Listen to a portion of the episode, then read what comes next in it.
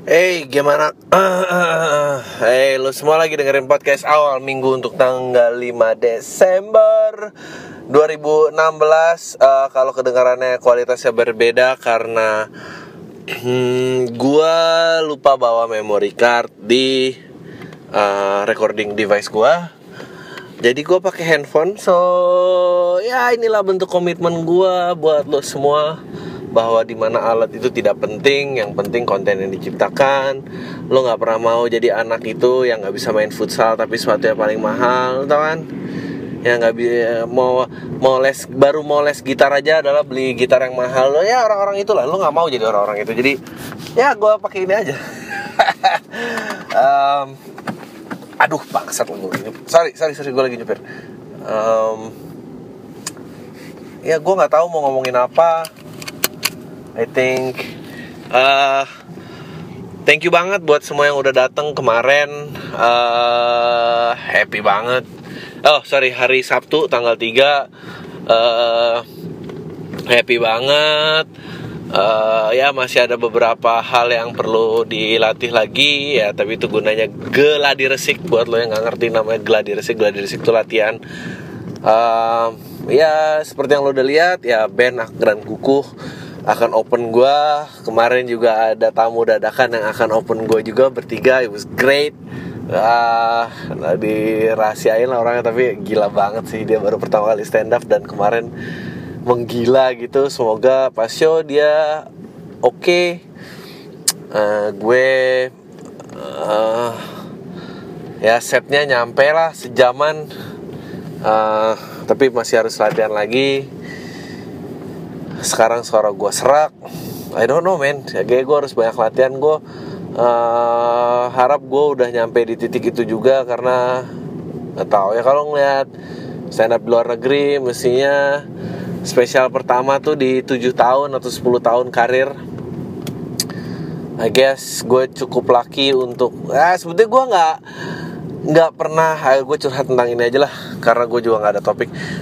Gue nggak uh, pernah ngimpi pengen spesial juga. Gue selalu suka menikmati suasana bar atau restoran. Gue seneng tampil kecil. Uh, tapi again gue juga udah ngelakuin ini selama lima tahun. Gue nggak tahu kok uh, susah juga gitu maintaining yang segitu-segitu aja. Saya so, gue cobalah untuk nanti uh, tiket akan dijual tanggal 19 Desember. Gue masih banyak yang harus gue rahasiain karena uh, gue masih cari sponsor belum tuh tahu tempatnya di mau di situ bla bla bla. Gue pengen sih bisa nggak pakai sponsor. Um, supaya gue bebas ngomong apa aja dan you know kalau segini mungkin bisa gue kontrol. Nanti ntar kalau gue ke depannya uh, jadi lebih besar lagi mungkin gue juga nggak bisa kontrol. Jadi mendingan sekarang dulu aja. Uh, kemarin sengaja gue batasin 50 orang karena uh, gue masih ngejar 400 lagi untuk ngisi dan yang gua yang 50 kemarin datang sih gua rasa ya gua harus berharap mereka nggak akan mau balik lagi karena ya basically they gonna watch the same thing so so itu dia kenapa gua batasin uh, bukan Nah, ya, tapi kan biasalah kalau ngomong sama netizen kan yang penting ego mereka dulu gitu. Mereka nggak gitu mikirin si pembuat karyanya. ya tapi kan banyak yang berminat ini, ini ini ini bukan cuma masalah gratis tapi kita emang mau datang sebetulnya kalau bayar pun mau datang ya gue lu nonton gue latihan gue nggak mau lah lu bayar gue nonton gue latihan plus nggak um, tahu gue harus gimana. Uh, udah ada beberapa email yang respon uh, pengen melakukan donasi atau apa tapi gue ya gue nggak pengen juga lah sampai lo harus ngasih donasi gitu. Kayaknya sedih banget sih. Uh, ya yeah, so if it's gonna happen dan sold out ya it, ya ini gara-gara kita dan uh, I hope uh, intimacy ini terus uh, selalu terus terjaga. Uh, terus apa lagi ya? Ngomongin apa ya? Gue kemarin ada yang nanya di SFM tentang eh bang lo di uh, ngomongin drug sama negatif lovers bla bla bla lo nggak takut nanti dilaporin polisi atau apa? Well sebetulnya takut banget. Oke kita membahas ini aja deh kontroversial atau tidak kontroversial. Um, sebetulnya takut banget karena uh, apa namanya? Karena emang ya bisa terjadi ya itu dia kenapa uh, growth pendengar pun as much as I do want fame dan ini lebih gede lagi. Gue lebih penting uh, sebetulnya mendapatkan yang tepat uh, jadi yang datang pun cukup mature mengerti poinnya apa ya. And I always said this is a comedy content uh, gue bukan orang yang uh, berbasis akademisi jadi semuanya nggak bisa dipertanggungjawabkan gue cuma pengen kita ketawa bareng-bareng and that's it gitu. Uh, jadi kalau ada yang laporin gue ya itulah membuktikan teori gue benar bahwa emang di netizen tuh nggak ada yang bisa dipercaya. Bolo emang semua kayak tai. Tapi tapi mestinya sebelum mereka bisa nangkep gue Mestinya mereka nangkep Akarin dulu sih Karena di video klip terbarunya dia nyikat LSD dan uh, ya kalau dia baik-baik aja mesti sih gue baik-baik aja. Tapi dia bisa berkelit tuh karena dia cuma visual dia bisa bilang ya enggak ini Franco dia ini um, uh, ini ini akan nyambung dengan UU ITE juga. Uh, ya kita emang nggak tahu ya uh, gue bukan yang again gue tahu gue lu tahu semua gue tahu gue anti teknologi dan segala macam tapi kita dulu pernah menjadi masyarakat yang jauh lebih advance daripada sekarang and I don't know what happened now gitu dengan and I'm not saying lu nggak boleh beragama uh, lu tidak boleh uh, spiritual atau merendahkan kalau beragama itu enggak I'm not saying that I'm just saying dulu tuh nggak apa-apa gitu uh, nggak tahu dulu Depok adalah salah satu kota paling advance pergerakan mahasiswa dan pergerakan mahasiswa dan uh, pemberontakan atau melawan pemerintah itu itu Depok. Depok semua yang mulai. Tapi uh, Depok sekarang menjadi ya masyarakat seperti itu. Gue nggak I, I don't know what happened. Uh, UU ITE gue even kalau lu tanya ke gue gue even nggak tahu ITE itu kepanjangan apa. Tapi kalau dari yang gue tangkap semua yang komplain ini tentang uh,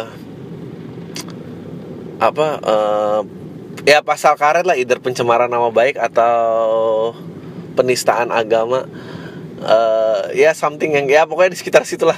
Like I told you I don't read. Uh, dan kenapa itu? Ya ya I guess uh, ya harus dihadapin bahwa ya um, ya itulah masyarakat kita gitu. Uh, but I I I don't think uh, gua akan berhenti karena itu. Tapi kalau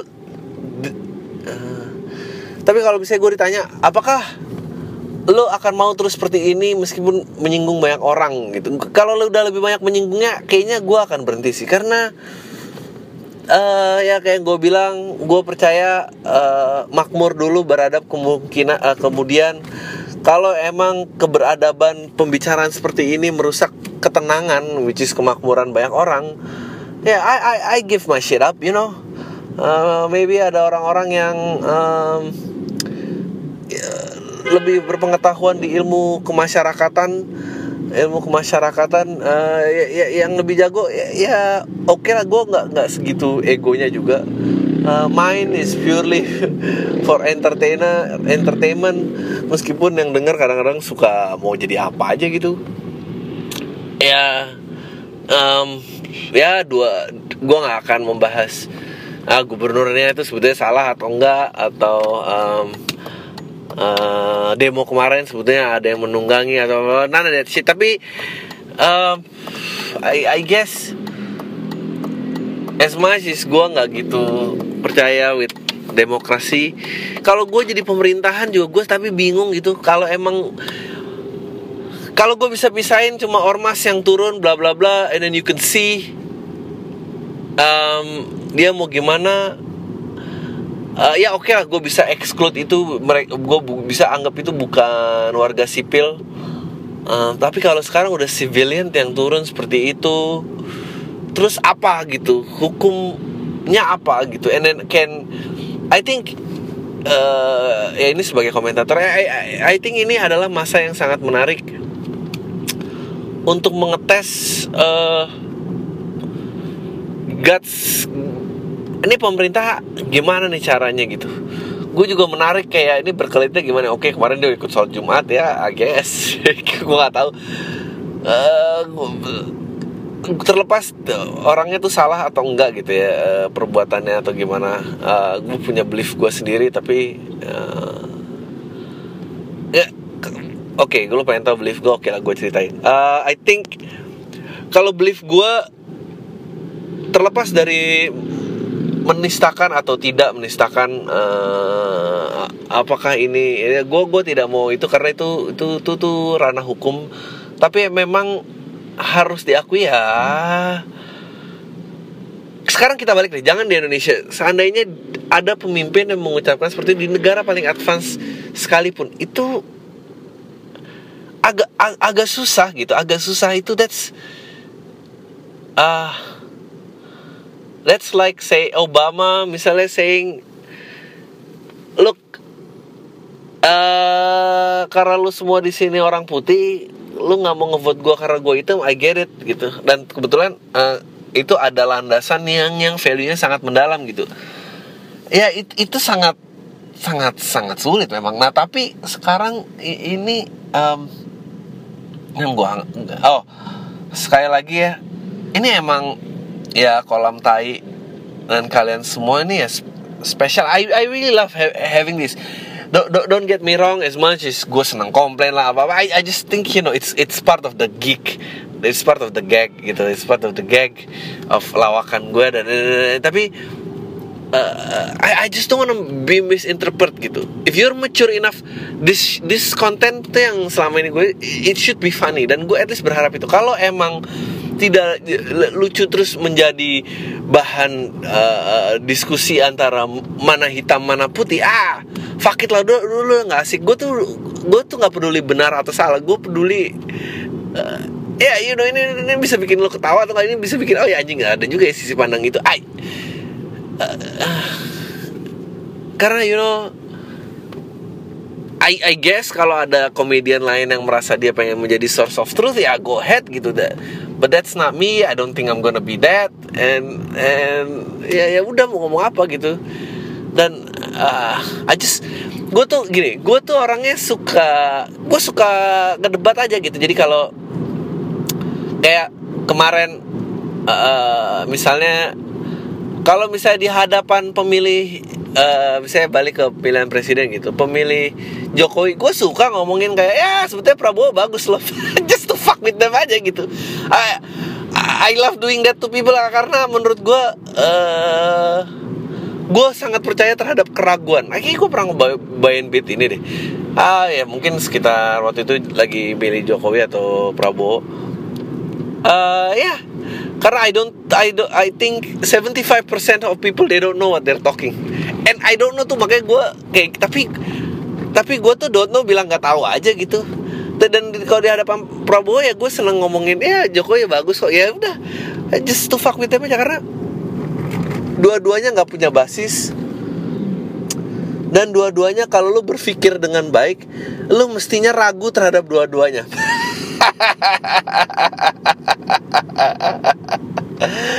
karena kalau nggak mungkin satu bilang nggak mungkin si A bilang yang satu benar si B bilang yang dua benar secara matematik yang mungkin itu dua-duanya nggak benar jadi uh, ya ya I just I, I just think it's insane. Oke okay, oh ini jadi topik I just think it's insane orang itu bisa yakin terhadap sesuatu. Insane gue. Lu sama pasangan lo aja mesra-mesranya lu pacaran lima tahun orang tua saling menyayangi seagama didukung pernikahannya bla bla bla. Gue yakin lu di momen sendiri ya kalau lagi tutup mata kayak bangsat kalau gue bisa reduit lagi gue tinggal nih orang. Kalau ya kalau gue gak nyakitin hati seorang gue bisa move on dengan lulus semua ini hengki pengki dia tahu gue gue tahu dia bahagia gue nggak berhutang gue ini I do it.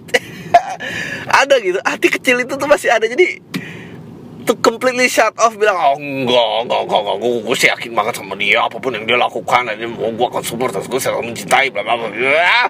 It's fucking bullshit ya yeah, so so I think I think keeping keeping a doubtful mind is healthy mind gitu uh, ya.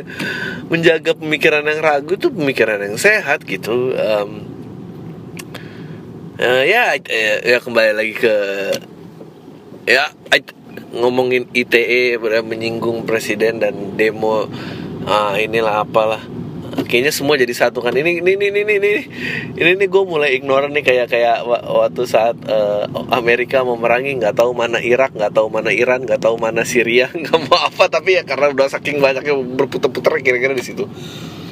Um, uh, apa namanya ya yeah, I, I think you'll be very interesting. Sekarang sekarang sipil udah turun segitu banyak. Gua I don't know ada yang bilang 7,7 uh, pokoknya katanya uh, demo yang November it's 2.4 I guess kalau nggak salah. 2.4 atau 2.2 tapi uh, ada yang bilang enggak itu cuma ratusan ribu bla bla bla uh, tapi ada juga abis itu gue nggak ngerti lah jelasnya. Abis itu yang kemarin Desember katanya ada yang bilang lebih besar sampai 7,7 ada yang bilang um, Enggak itu cuma 700 ribu lebih besar tapi enggak ini ini ini ini Which is gue juga bingung ah, Tapi ntar kalau oh, itu salah lu berita yang mana? I, I, I, I don't wanna get into that um, Apa namanya uh,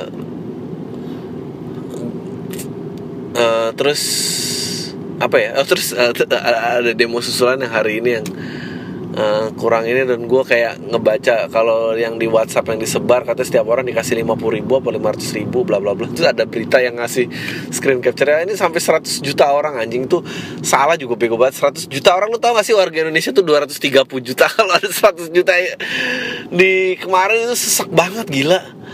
Uh, ya itu terus kayak I don't know like if only kita nggak pernah kejadian kayak gini sejak 98 di mana sih meskipun costnya sangat berbeda um, ditentukan demonya yang dituntut pun juga sangat berbeda.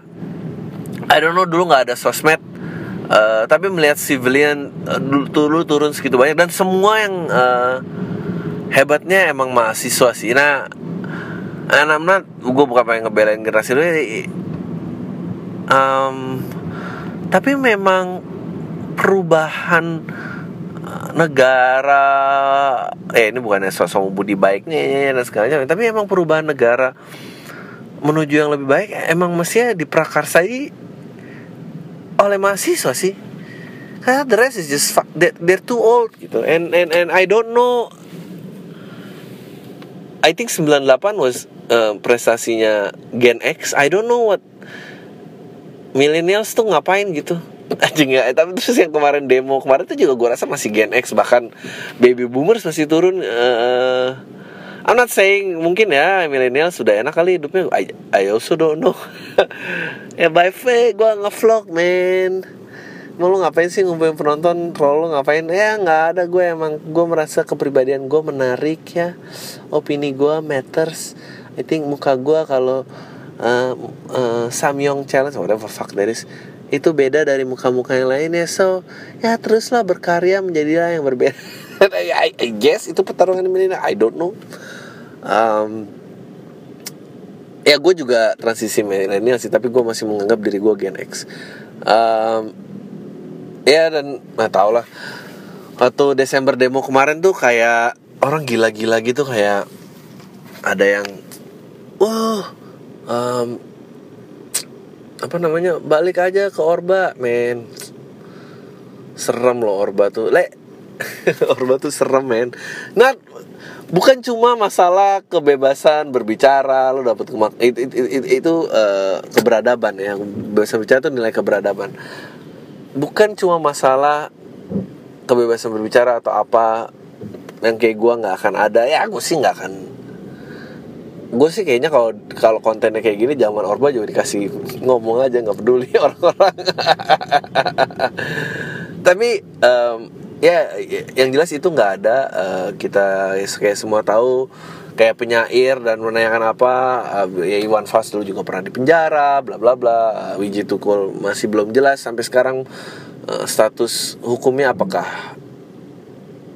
meninggal atau apa ya gue juga nggak tahu. Uh, hilang salah satu orang yang hilang.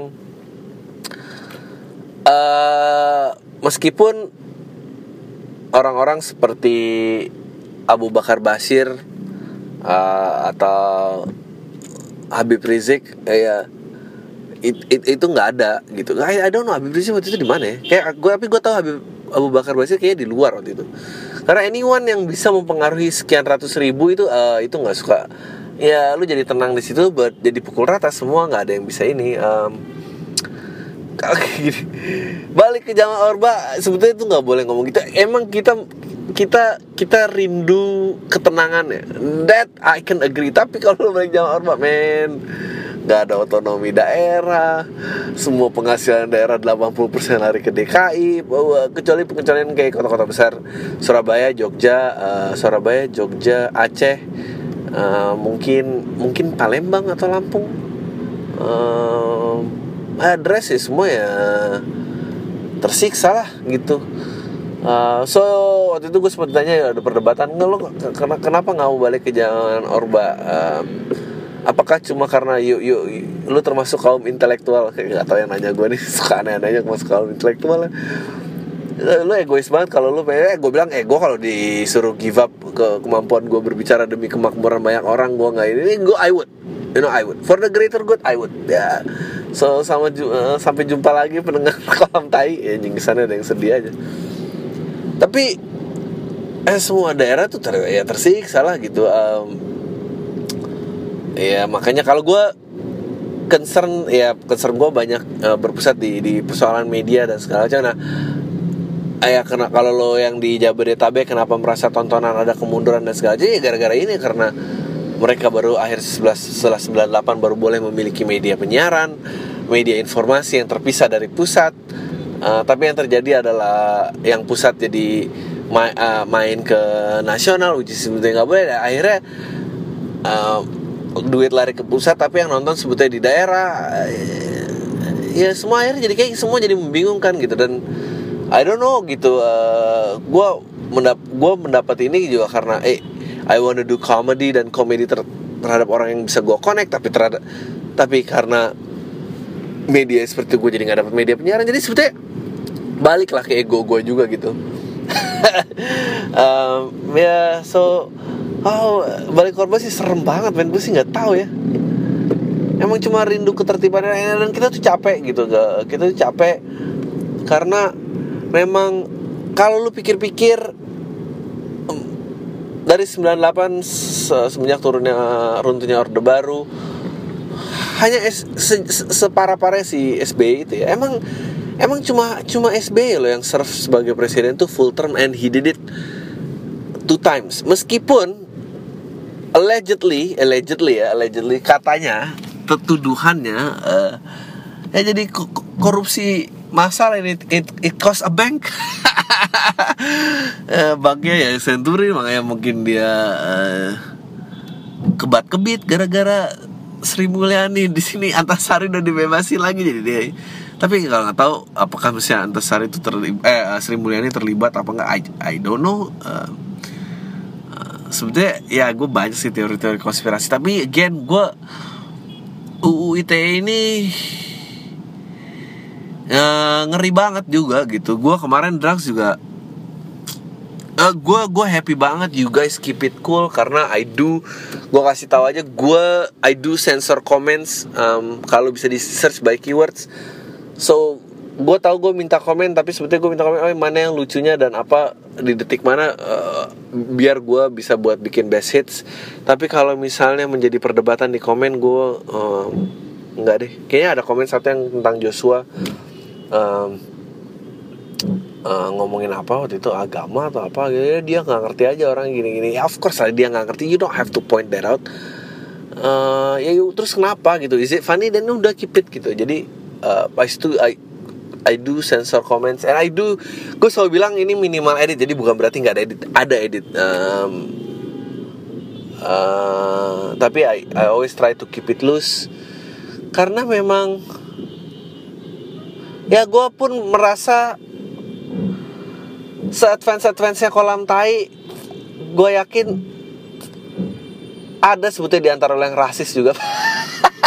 Dan gue nggak pengen orang itu tiba-tiba berkoar-koar aja. Gue yakin ada. Gue nggak mau menuduh tapi lo tapi dari mungkin 2000 plus pendengar ini ya adalah satu dua orang ini yang yang yang uh, ngerinya dia rasis tapi dia merasa 2000 sisa ini temenan sama dia itu yang bahaya kan?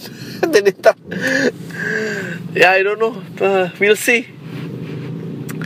Uh, gue tadi mau ngomong oh ya uh, gue menahan konspirasi teori konspirasi gue ini karena men itu orang yang diciduk gara-gara status Facebooknya menyatakan dia ateis itu mengerikan mengerikan. Ini bukan permasalahannya uh, lo religius dan ini menyinggung lo ya gue minta maaf. Tapi gini lo lo harus lihatnya bukan masalah itu. Lo harus lihatnya lu ingin mengizinkan pemerintah tuh campur dalam hidup lu sampai layer sejauh apa? Ini bukan masalah beragama atau tidak. Apa oke sama aja kayak gini. Um, kalian tahu nggak? Uh, sama aja kayak zaman dulu uh, warga Tionghoa harus diganti namanya yang nasionalis uh, harus memilih KTP apa yang di Pulau Agak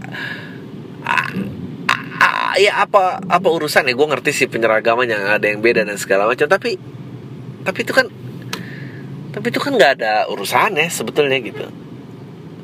Nah itulah kenapa uh, mestinya pernikahan juga tidak di bawah institusi departemen agama, ya, tidak di bawah institusi pemerintahan bahkan. Uh, tapi kan ya udah gitu. Tapi sebetulnya kan bisa hanya di bawah sipil gitu, pencatatan sipil dan segala macam itu oke. Okay, tapi ya itulah ya again I, uh, ya kita masih di titik itu dan kita harus terima eh gue bukannya mau ngajarin jadi pengecut dan sembunyi di balik ini semua bukan tapi kayak lebih oke okay, gimana kita bisa survive dan make the best out of this gitu and, and and meanwhile masih bisa ketawa-tawa dan segala macam getting riled up uh, apa menjadi marah dan menggerutu dan ini I don't think that's the best way to go juga gitu. Uh, so yeah, we'll see lah. I I think buat gue pun it's kalau gue boleh manggil diri gue seniman justru yang menarik tuh zaman seperti ini dan gue udah nggak mau lari lagi you know.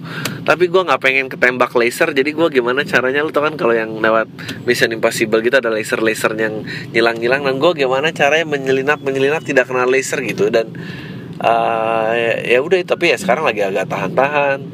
Uh, gue juga lagi mikirin karena mau spesial ini sebelum pilkada.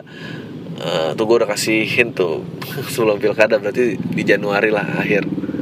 Um, gimana caranya karena gue pengen look the only way ini bisa berlanjut terus dan bisa disebarkan lebih banyak itu bisa terjadi kalau kita semua nggak ketahuan oke okay?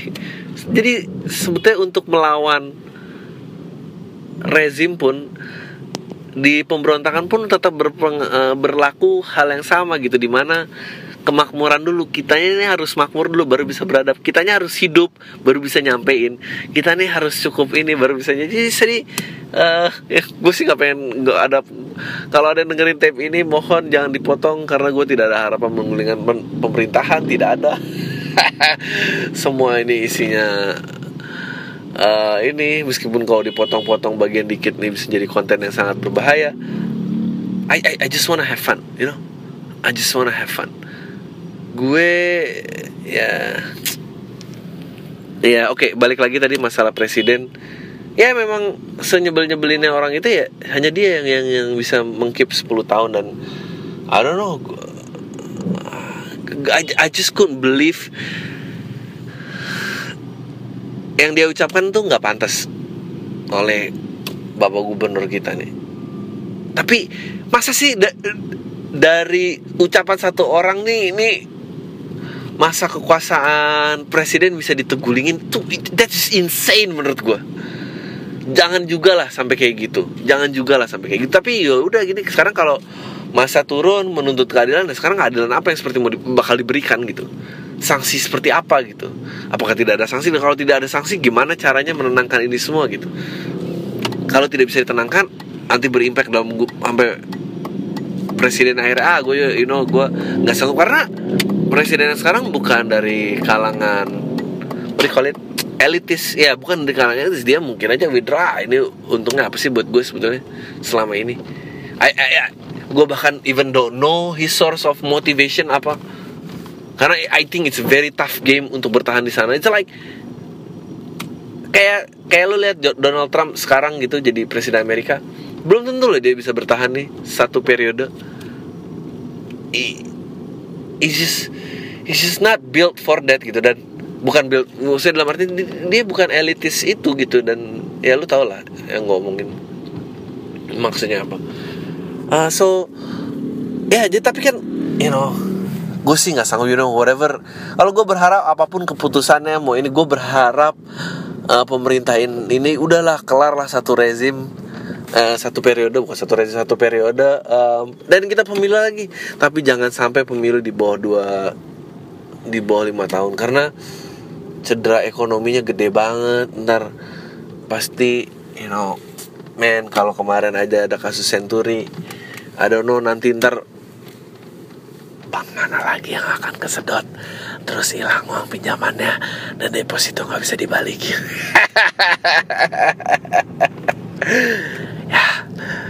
sebetulnya yang mengeringan jadi buat lo yang nabung-nabung kayak bunganya terlalu bagus terus kayak dikasih pinjaman gampang. Kok nama banknya visi jambang cabangnya nggak banyak? Ya kira-kira. Ya ini balik lagi ke Panama Papers ya waktu itu ya. Um, ya yeah, ya that, that also can happen menurut lo. Karena biaya ada apa kampanye partai gimana? Ngawasinnya gimana and how how KPK nyemplung ini, ini semua nggak nangan ini semua nggak bisa men. It's been it's been like what um, 2019 Jokowi itu berapa sih? 2019 2014 ya? Baru 2 tahun. Oke 2014 yang uh, kemarin ya mana eh, ya KPK nya belum nyelesain kan Bang Senturi belum kan? So it's it's there. It's it's it's there.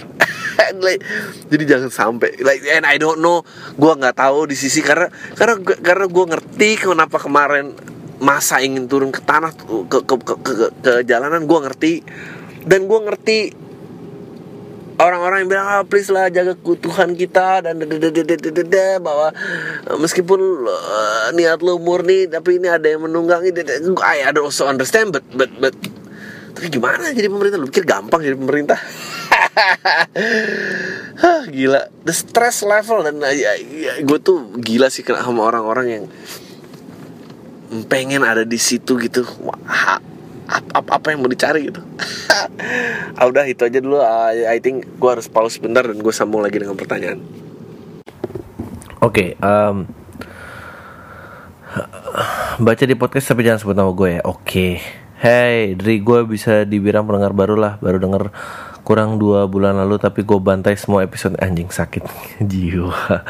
Dengerin di perjalanan pulang pergi pulang kantor atau pas istirahat. Well jadi gini gue belakang ini sibuk karena jadi panitia angkatan reuni akbar SMP gue dan ketua panitia adalah salah satu penyanyi terkenal di kalangan istana. Dia sering ngisi acara kenegaraan. Short story di akhir tercara uh, terpilihlah salah satu orang menjadi ketua angkatan. Tapi gila ya si ketua penitia yang nyanyi itu justru ngatur ini itu ini itu untuk ikatan alumni dan penentu anggota sampai penyusunan AD slash ART apa tuh? Gue sih anggapnya emang oh mungkin dia care banget sama ikatan alumni tapi caranya aneh sih. Ah gue kira lu suka sama dia and I think you should just kiss her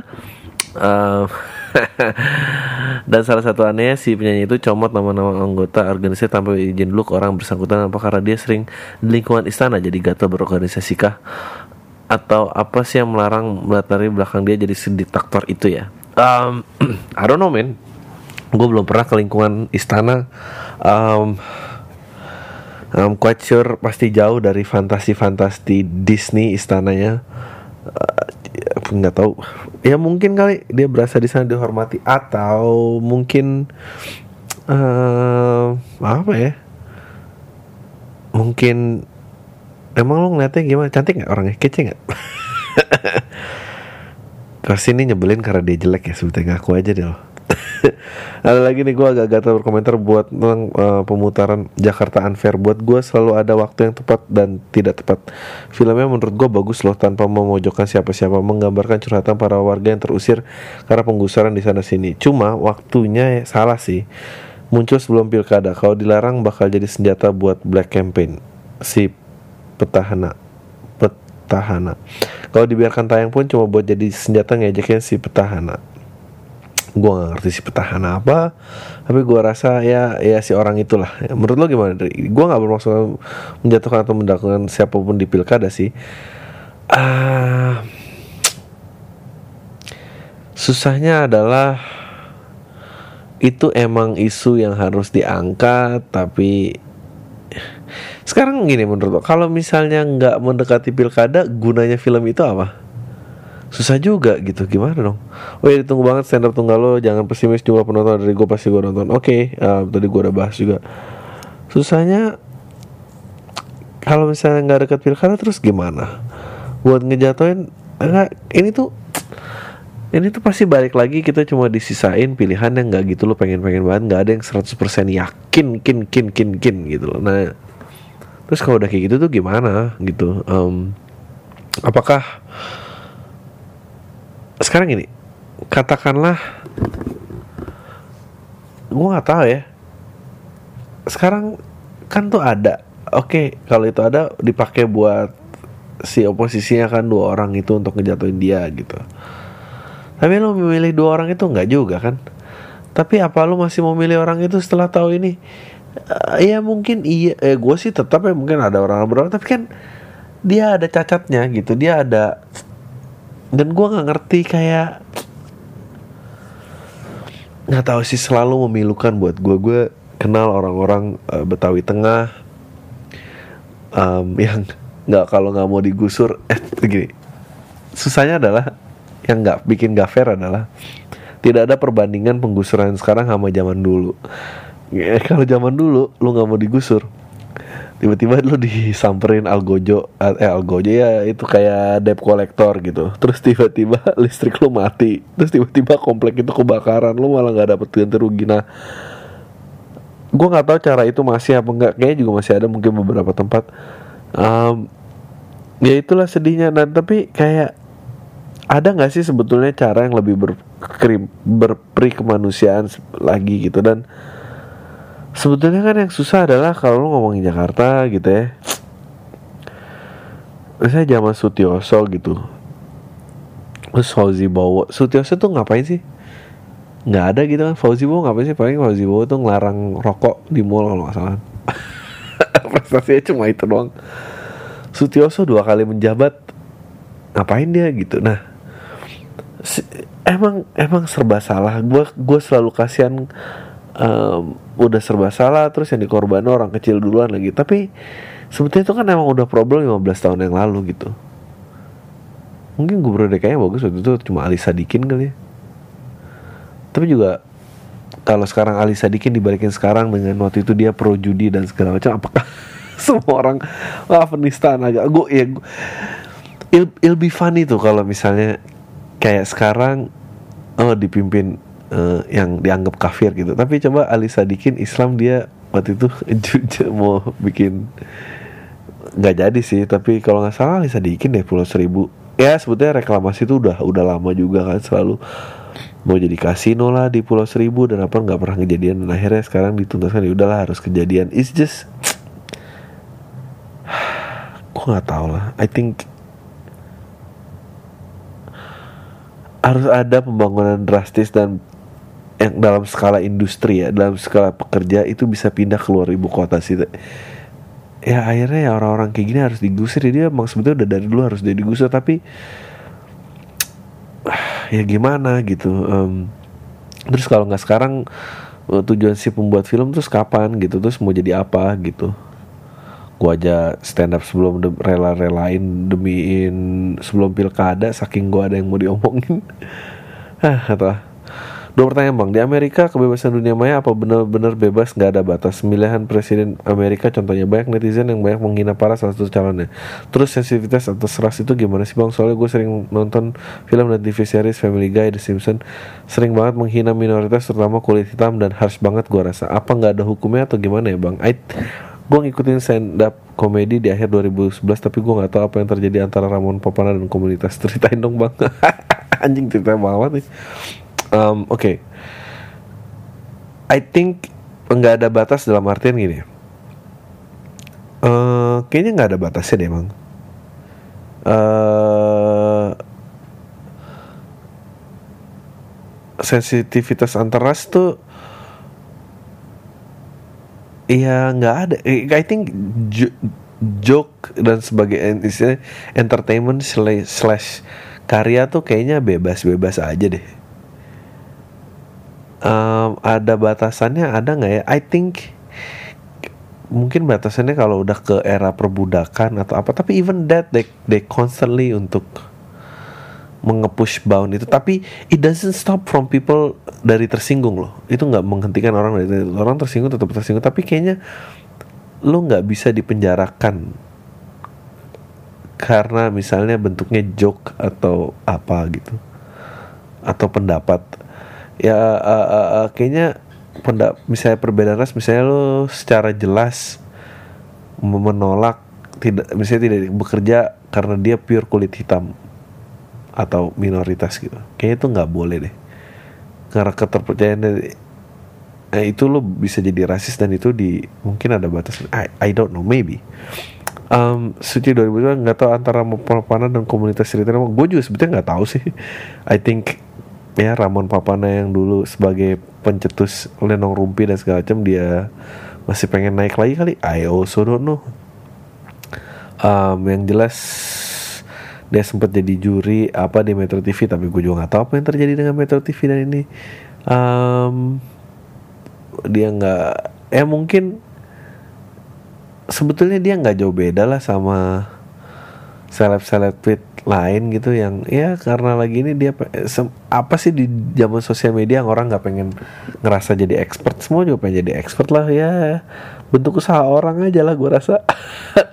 Tapi gue cuma kalau gue sedih komedi cafe udah nggak ada karena itu titik nol gue belajar tapi itu sekarang udah ini um, it was a kayaknya enak gitu komedi club remang-remang apa gini-gini uh, ya itu udah nggak ada aja gitu. Uh, dan gue selalu cinta flare itu. Uh, tapi ya orangnya juga nggak tahu lah gue nggak ngerti. Gue nggak ngerti men. This fame game is, is kita baru ngeliat skala uh, millennials dan ini lu belum pernah lihat. Ya dia tuh mungkin beliau udah dari tahun 90-an dan apa masih pengen ini gue juga nggak ngerti tuh sekarang gini orang kayak dia lo katain. Nah sekarang tapi kalau nggak kayak dia terus jadi caleg lu lebih bete mana at least dia nggak nggak jadi caleg loh ya nggak? Ah yang kayak gitu gitulah nggak tau gue bang yang waktu pam negatif lover nanya narkoba ini, ini gue udah bahas. Kalau ada yang lakukan kalau ada yang laporin apa yang bakal abang lakuin ya nggak tahu lah. Nah, itu hanya membuktikan teori aja bahwa netizen emang semuanya kita tahu mungkin kolam tai mesti mungkin sesuatu kali. Uh, Salam Bang Adri, gua Fatur cuma mau nanya menurut Abang tentang media-media online yang alirannya kayak idealis kalau nggak aku nggak salah perhatiin yang terkadang nggak mentingin kondisi sekarang untuk menjadikan berita atau kolom dipublish bisa dibilang nggak aji mumpung Hah? contoh atau Tirto Ade atau Geotime yang terkadang nggak mentingin kondisi sekarang untuk ah nggak tahu man everything is about crowd man dia seidealis idealisnya pasti pengen ada crowd. Jadi kalau misalnya bikin sesuatu um, terus nge jadi buzz yang gede ya why not kali I guess. Kan gue udah bilang paling pa, paling bahaya dari online ini adalah integrasi jurnalisme sebetulnya di mana gitu karena nyetak udah nggak pakai cetakan udah nggak ini ya udah beritanya gini aja gitu. Yang penting banyak diklik banyak disebar gue happy terus ya terus gimana dong apakah bang Adri suka baca kolom atau opini di media online side stream kayak gitu nggak nggak plus kolomnis siapa yang paling abang Adri suka nggak ada tahu paling Arman Dhani gue cukup suka tulisannya um, I think gue baru diminta deh buat Tirto ID tapi gue nggak tahu akan terbit apa enggak um, salam buat Kak Mars yang kayaknya jago mencetin jerawat. Entah gue salamin. Ya yeah, men. Uh, gue nggak tahu. Gue nggak suka baca. Eh lu bilangin gue nggak suka baca. uh, olong opini media media side stream gitu. I I guess. Ya gue suka kalau ada yang menarik tapi ya nggak bikin gue gimana gimana sih kalau lo tanya tadi tentang idealisme kenapa uh, menjadikan Indonesia untuk menjadi berita ya karena emang ya udah sensasinya ruang diskusi ruang diskusi sehat men ini pencerahan ya tujuannya kan kayak gitu-gitu so kalau nggak kontroversial gimana dong? Dari Budiman Dri menurut lo kenapa sih pelaku seni di Indonesia itu susah banget nyari duitnya? Ya bahkan yang sering nongong di media mainstream pun nggak ada yang tajir berat kecuali punya sampingan dan kebanyakan cewek itu sampingnya jual diri anjing. Gue bilang susah dari kacamata gue sebagai pelaku seni di dunia teater. Eh hey, men kita lah collab dong collab dong. Juga sebagai penikmat sastra. Bahkan penulis kelas di Lestari pun kemakmuran hidupnya masih jauh di bawah penulis-penulis luar. Padahal Hexagoni Supernova itu masterpiece. Coba bisa dibandingin sama tetralogi Pulau Buru milik Pram. Coba sekali kalau bisa lo bahas dunia penulisan di podcast lu karena bareng uh, penulisnya si Zari. Zari siapa? Zari Hendrik. Uh. juga bisa jadi tamu. Dia komik kan kalau nggak salah gue kan sombong tapi gue selalu promosiin ke podcast lo ke teman-teman walau nggak banyak yang tertarik. Eh men sebetulnya gue tuh cuma komplain-komplain gitu gue nggak percaya ada yang actually doing it lo karena gue tahu ini aneh banget and I don't really know how it's gonna be accepted by other people. So tapi terima kasih buat yang udah berusaha. Um, lu kalau mau ngomongin marketing aduh gue tuh nahan banget banyak banget ilmu marketing. Ya karena penetrasi marketnya tidak ada. Sekarang gini gue kemarin kan bahas tuh uh, dangdut en, da, di dangdut akademi adalah uh, itu dia Indonesian Idolnya kita tuh The Voice nya gitu jadi Soimah tuh Gwen Stefani. Karena penetrasi market sebetulnya gini kalau lu ngomongin penetrasi pasar dan berapa banyak market yang yang yang yang udah terjerat gitu mengikuti media ini. Sekarang gini dulu dan dan semua itu penting tidak terjadi di saat yang bersamaan. Kenapa gue ngomong gitu? Ke, karena when you give it time a product will grow. Misalnya kita ambil contoh Amerika. Dia mengalami uh, pertama yang yang yang industri ini adalah otomotif atau uh, istilahnya jangan otomotif. Setelah pembangunan infrastruktur jalanan rel kereta dan segala macam uh, yang dipenetrasi itu waktu itu pertama mungkin otomotif duluan kali masuk ya. Nah otomotif sekian lama menjalur semua orang kelihatan yang punya mobil marketnya tapi setelah infrastruktur jadi ya barulah mobil bisa berjalan nah abis mobil menjalar sebelum ada TV buku mungkin sudah jalan duluan way before in industrialisasi.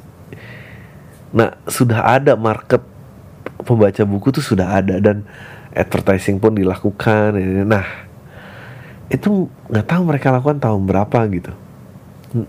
Abis itu belum ada TV beratus jadi orang tuh ada habit membaca buku. Nah sedangkan Indonesia uh, buta aksara masih berapa persen gitu sampai 2016 dan itu pada saat uh, terus penetrasi buku tuh seberapa dari si Jabodetabek 19 juta kita nggak gue nggak ngerti nih kalau Indonesia. Jabodetabek lah 19 juta. Menurut lo penetrasi buku tuh seberapa? Sekarang kalau lo bingung oke okay, penetrasi TV luas kan? Oke okay, ya udah berarti punya TV nah lo bayangin buku itu tidak pernah grasp sampai ke bawah tapi udah diinterrupt sama TV. Nah, in TV menjalar banyak uh, eh, TV TV aja ternyata lu kira udah luas, ternyata penetrasi handphone jauh lebih besar lagi. Uh, gadget dan dan dan dan dan dan, dan, dan komputer tuh mungkin penetrasi yang lebih dalam daripada TV, bahkan lebih dalam dari kredit card, bahkan lebih dalam daripada tabungan. So consider all that combined, buku tuh bertahannya di dunia seperti ini seperti apa? the only reason buku bisa menjadi industri yang besar di luar dan dan dan ya meskipun sekarang juga dying karena there were some good amount of time di mana mereka tuh grow tanpa diganggu kompetisi lain. And that's the only reason kenapa lu tanya seniman susah banget cari duitnya. Karena sebetulnya market yang dipenetrasi itu seberapa jauh. Kayak gini. Lu karya film terlaris Warkop DKI 7 6,5 juta 7,3 6,5 kalau nggak salah ya. 6,5 dibanding 230 juta warga Indonesia. Berapa persen doang gitu kecil. Tapi kalau lu ngomong 300 juta warga Amerika 300 juta Amerika yang kenal American Idol menurut lu penetrasinya tembus sejauh apa? Menurut lu Iron Man tembus sejauh apa? So kalau lu put that into perspektif jadi sebetulnya Warkop DKI pun indie. So jadi yang disebut indie itu itu I don't know apakah itu market yang worth to consider. Ya boro-boro podcast awal minggu lah maksudnya. Jadi so jawaban lu nggak tahu ya menjawab ya kira gitu sih. Ini juga masterpiece men. Gitu. Ada jangan sebut nama. Bang lu pernah gak sih nyesel gitu habis ngomong banyak banget pernah lah. Soalnya gue kayak gitu orangnya kalau ketemu temen yang klik gue suka ngomong banyak banget sampai ke mana sampai di rumah duh kayak nyesel gue harusnya nggak ngomong gitu. Lu suka gitu nggak? Iya suka banget gue uh, tanyain ke bini lu bang kan alternatifnya uh, alternatif rock slash shoegaze lagi happening nih kira-kira bertahan lama nggak? Sama tanyain best album 2016 band-band underrated versi dia dong. Uh, dia lagi nggak ada. Ayo gue pendengar setiap M dari desa banget Pokoknya bagian selatan di Jawa Timur. Steng santai ay Ntar kalau dia balik gue tanya lagi deh. Ya, Minggu depan nih Kalau gue inget Maaf ya dia lagi gak ada soalnya.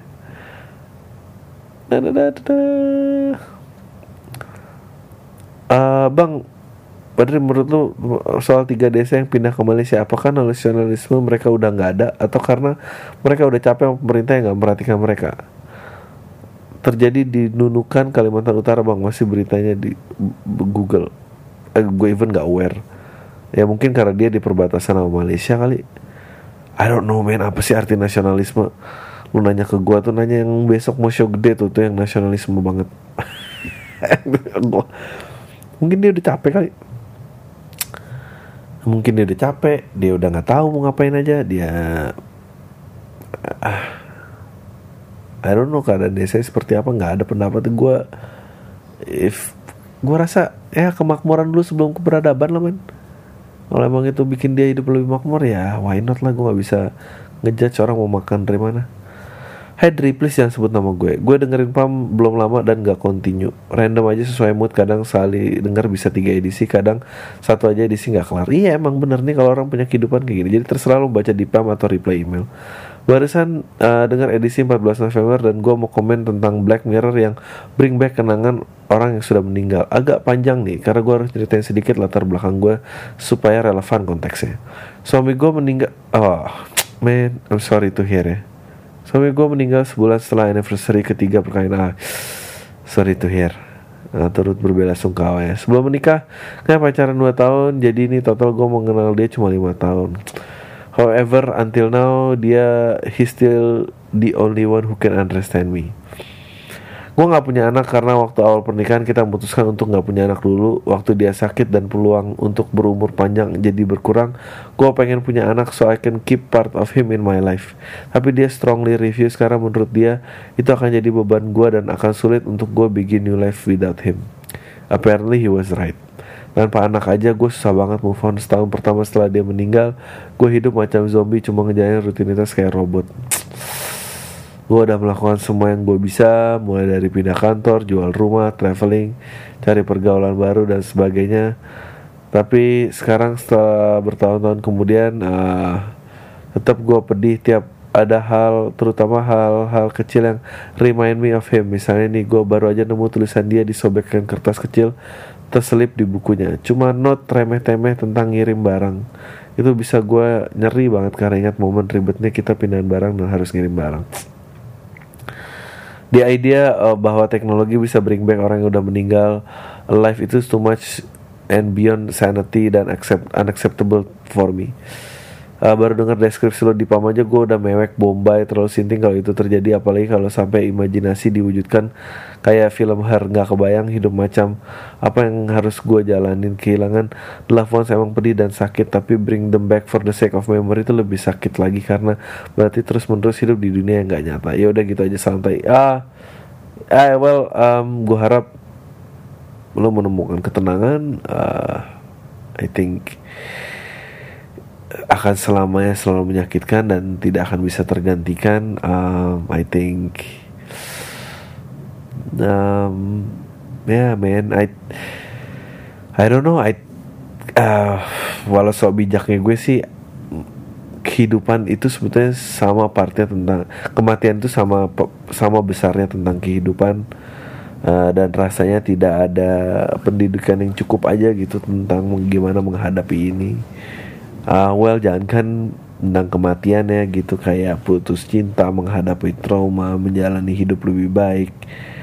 Uh, itu pun nggak ada gitu. Jadi uh, ya gue bisa berempati lah betapa susah guide-nya hidup lo uh, but semoga ya lo terus bisa berjalan. Uh, I don't think ada hal yang namanya move on. I think it's just gonna be you and I ya, kayak lo harus terima aja dan semoga orang berikutnya menerima. Ya udahlah. Salam bang, jangan sebut nama ya bang. Saya perempuan umur 21 tahun yang baru lulus, baru kerja gitu bang. Uh, Saya punya tetangga yang hobinya nyebar berita gak sesuai kenyataan. Melebih-lebihkan gitu bang. Terus kadang suka cepat tarik kesimpulan disebarkan ke tangga lain. Dia IRT yang nggak yang rada pengangguran sih bang. Jadi saya perhatikan sering aja ngobrol aja kerjaannya sama tetangga lain. IRT itu apa sih? Ibu rumah tangga Sedangkan saya termasuk yang jarang berinteraksi sama mereka. Have fun sama kerjaan sendiri di rumah dan di luar rumah. Eh tahu-tahu jadi bahan obrolan. Biasalah bang ibu gosip gak jelas. Kesel banget bang. Nasihat ibu saya emang jangan terlalu banyak bergaul sama mereka. Karena gak sehat lingkungan Ya udah tapi kesel jadi sendiri kan bang. Udah diemin masih aja diomongin. Gimana ya bang nanggepin tangga kayak gitu? Makasih ya bang. Ya diemin aja lah. Atau satronin. Dasar lo gak ada kekurangan dasar pasti lo hidupnya nggak bahagia. Nono jangan lakuin itu. Um, ya tapi diemin aja sih angin lalu aja. Gue belum pernah sih kehidupan gue tuh terganggu karena ibu-ibu berpendapat sesuatu jadi so. Uh, salam bang. Minta pendapatnya tentang UITE yang lagi rame sekarang ya. Makasih ya tadi udah gue bahas. Salam tay dari Vienna sih. Dear Bang Adri Gue pengen merespon keresahan lo tentang pendengar-pendengar yang lu bilang cuma bisa komplain dan jarang nge-share tentang lo gue udah coba share link podcast lo ke semua orang yang gue kenal mulai dari keluarga. Aduh jangan jangan. Teman dan sebagainya tapi ternyata respon mereka terhadap podcast lo nggak antusias gue jadi gue bingung sekarang mesti bagaimana untuk share podcast lo yang keren ini. Nggak nggak usah udah nggak apa-apa. It's okay. Um, anyway kalau ada cara lain untuk support lo seperti beli CD dan DVD stand up lo I would like to do that. Oke okay hopefully yang nanti jadi digital content. Untuk bagian yang lucu dari podcast lu gue paling suka bagian uh, bagian yang lu bicing mengenai sudut pandang yang tidak biasa dipandang oleh orang pada umumnya seperti reaksi lo terhadap Okarin dan yang Lex Dimas Kanjeng dan sebagainya. Uh, tapi paling mengena dari lo adalah bagaimana lo sangat tidak menyukai netizen which is sangat reasonable karena makin lama netizen makin lebay terutama di masa-masa kritis Sarah seperti sekarang. Menurut lo apakah masyarakat Indonesia bisa berubah menjadi seperti zaman dahulu kala di mana orang-orang beragama Hindu dan Buddha bisa hidup damai berdampingan? I, I don't know. Uh, dari tadi juga udah bahas. I, I, I, I absolutely don't know. Um, ya gimana ya? Nggak ngerti juga gue. Ya. Ya gitu lah tapi gue mau berterima kasih juga buat saran lo untuk email gue yang pertama. Untuk mutusin pacar gue akhirnya gue mutusin dia waktu gue ngunjungin dia di Frankfurt bulan lalu. Dan pas gue balik dari Frankfurt ke Vienna naik bla bla car oke. okay. Taksi travel gue ketemu cowok yang lain lain sekarang jadi pacar baru gue. Dan jauh lebih baik dari mantan gue sebelumnya. There you go. Dia yang pakai baju abu-abu. Oh, ada fotonya. Hai. Salam uh, buat cowok lo. Semoga bahagia. Uh ini uh, dirahasiakan dari orang tua nggak ya hubungannya? Thank you ya bang. Semoga cepat sukses antara di dunia entertainment.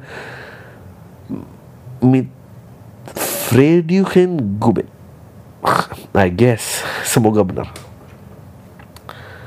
uh, ya uh, I don't know apakah kita bisa kembali ke roots kita dan seperti apa. Eh, ini ada my lovely wife. Baby, kamu ditanyain.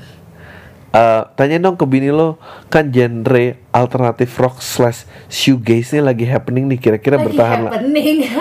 Tuh, si si hipsternya dia nih diketawain katanya kira-kira bertahan lama nggak udah udah What? It's not a. It's not happening. It's been happening for the last how many years for the last how many years? Oh my god, dari 80-an bahkan ada bentuk yang lebih raw dari itu. Eh kamu kamu jangan itu. terlalu condescending katanya dia pendengar setia pam dari desa banget katanya selatan paling selatan dari Jawa Timur. Oh hai, piye kabarere?